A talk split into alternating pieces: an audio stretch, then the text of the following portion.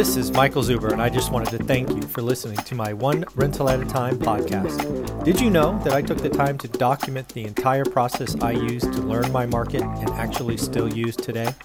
I released it as a $199 online course via Teachable, and it is called How to Get Started One Rental at a Time. With that, you get access to my private Facebook group and join our group mentoring calls every Saturday at 9 a.m. Pacific.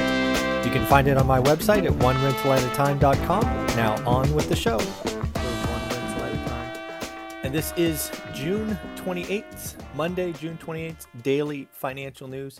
If you don't know already, this is a new show you can count on seven days a week. Yes, that includes Saturday and Sunday.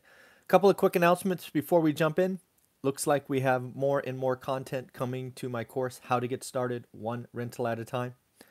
Uh, it looks like uh, the team at Hemlane has completed the last 15 days of the POC for their 30 day trial. If you don't know, one thing I'm very proud of is I have a lot of partners and volunteers or experts that are looking to add content to the course. So something Hemlane has done is uh, created a 30 day POC doc kind of walking landlords through self management. Lots of folks that watch my channel have interest, have thought about being self managers, managing their own rentals, which is great. It is obviously something I have not done, as I have been clear many times.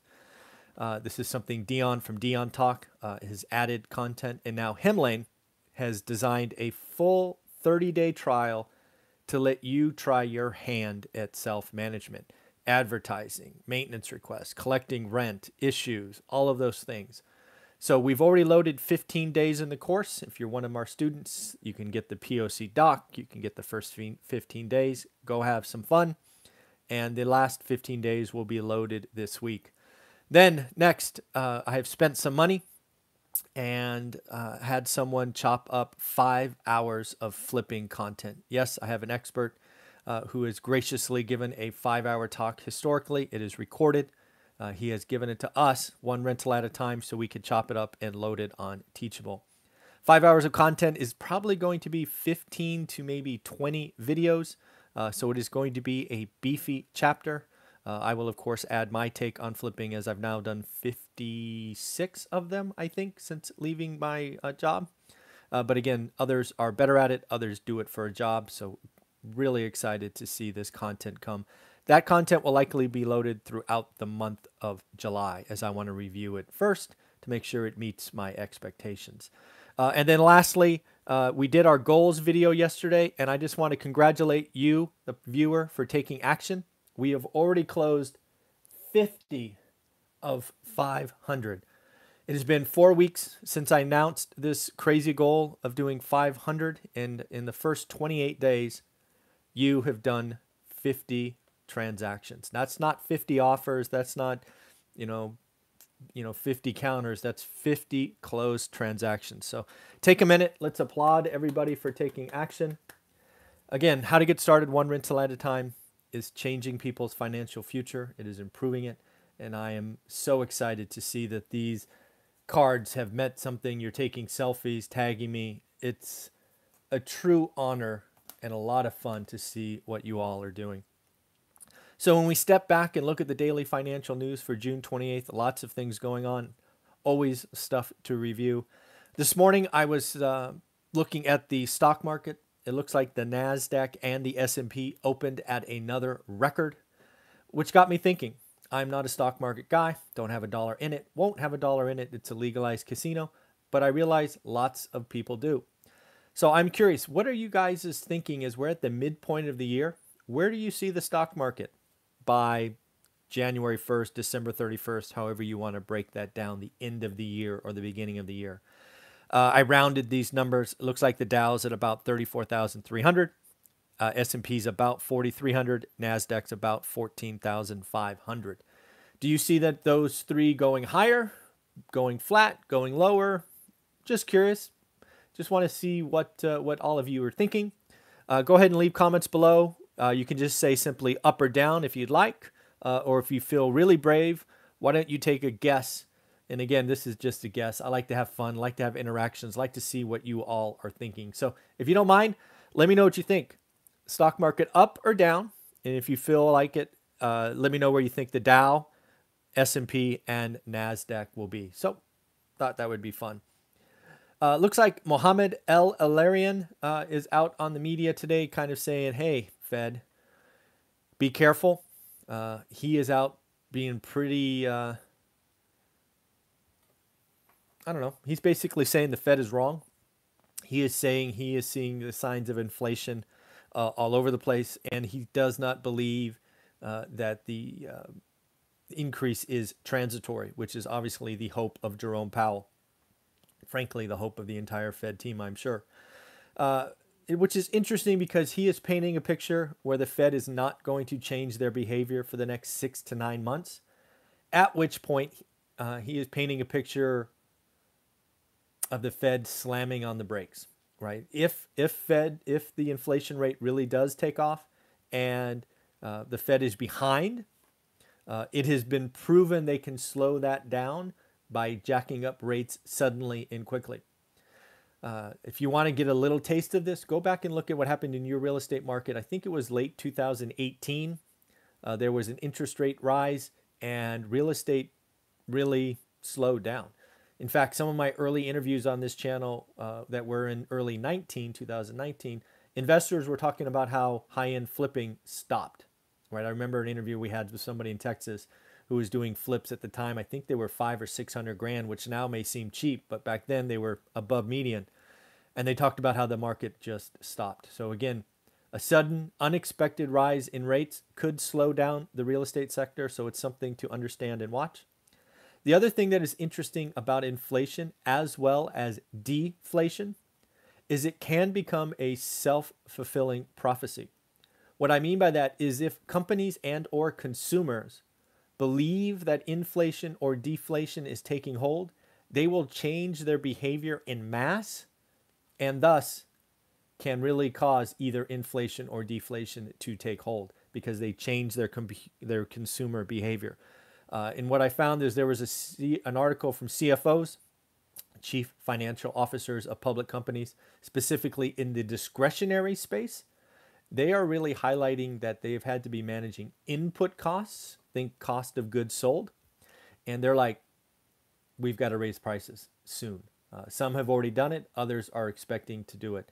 And again, if, if the chief financial officers of large public companies start raising prices to combat inf- input costs, in the near term, that will be inflationary behavior. So it's something to watch. And again, the answer for the Fed, if they do get behind the curve, will be to jack up rates and to do it suddenly uh, without warning, if you will. So something to watch.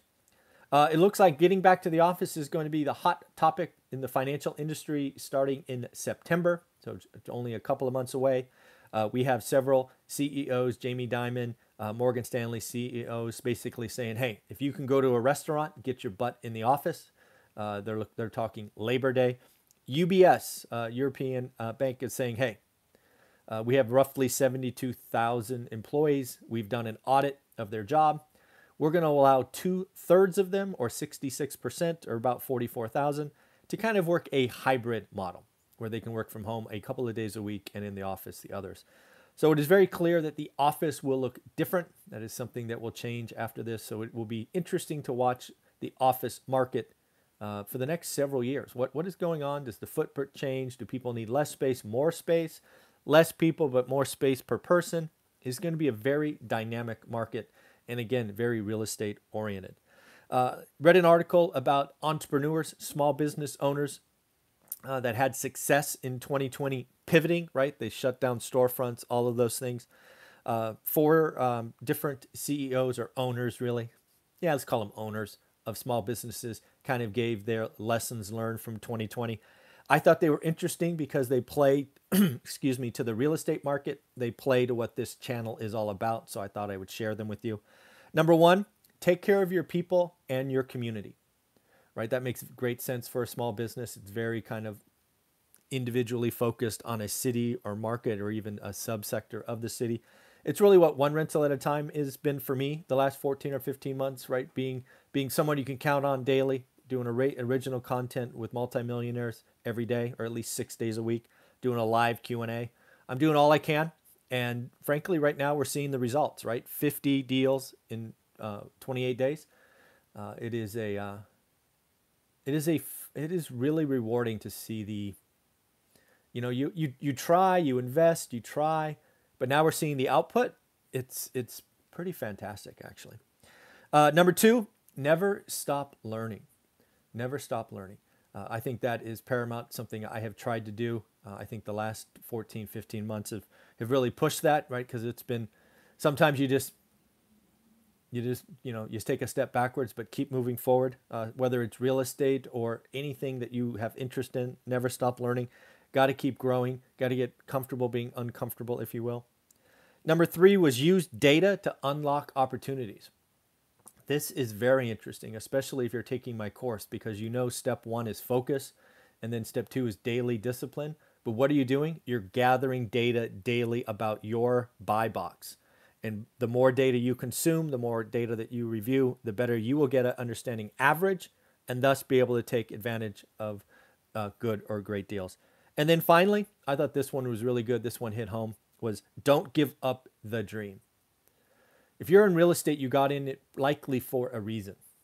You know, some of you might got got in it just to you know be a good landlord and you know be, do that. But many of us got into real estate because we wanted to change our financial futures. And I've said it many times real estate investing, wealth generation, legacy wealth, financial, all that stuff takes time.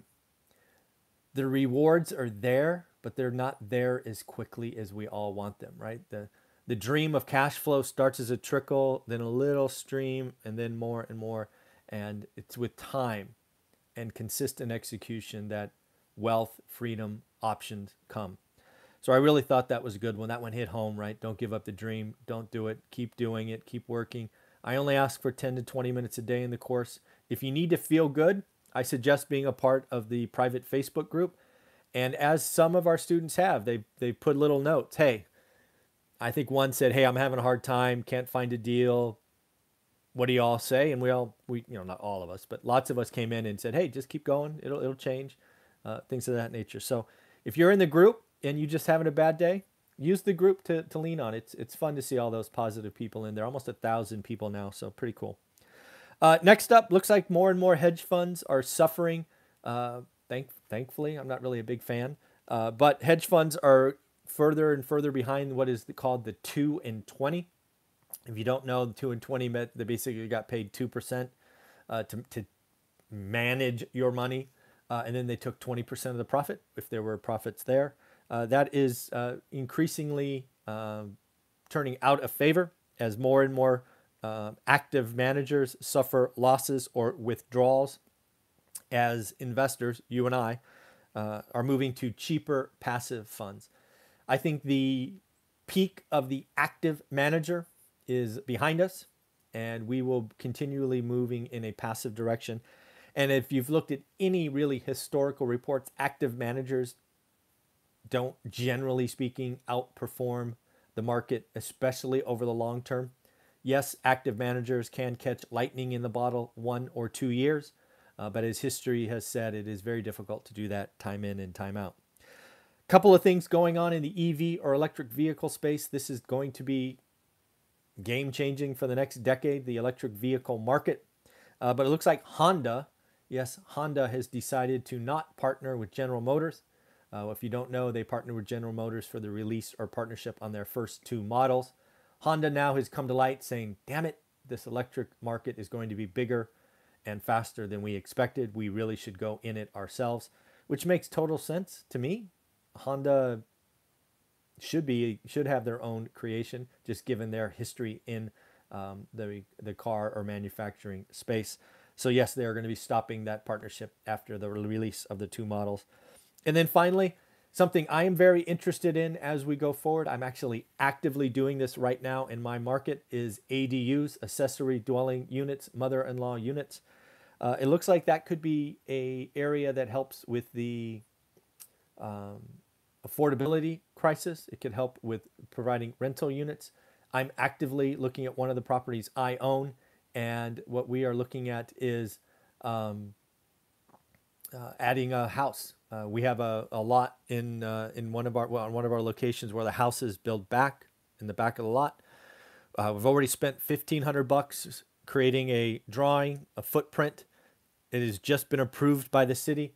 Uh, now it looks like the next step is actually building the drawing. Right, we are looking to build a two-bath, twelve hundred and fifty square foot, which is the largest ADU allowed, uh, at least in my market of Fresno, and I think it's the largest in California. So yes, we're going to be building a three-two in Fresno. Uh, hopefully, it's still months away, but I do think the ADU market is interesting. And I found an article talking about it. Looks like somebody converted a garage uh, in San Diego. San Diego is a high priced, high rental market.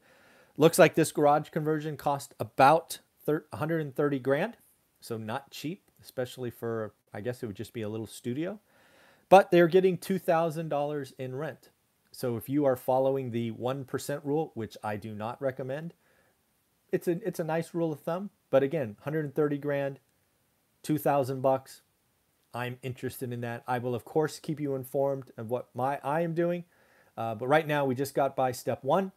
Uh, we I spent 1425 bucks getting a drawing uh, from a uh, architect.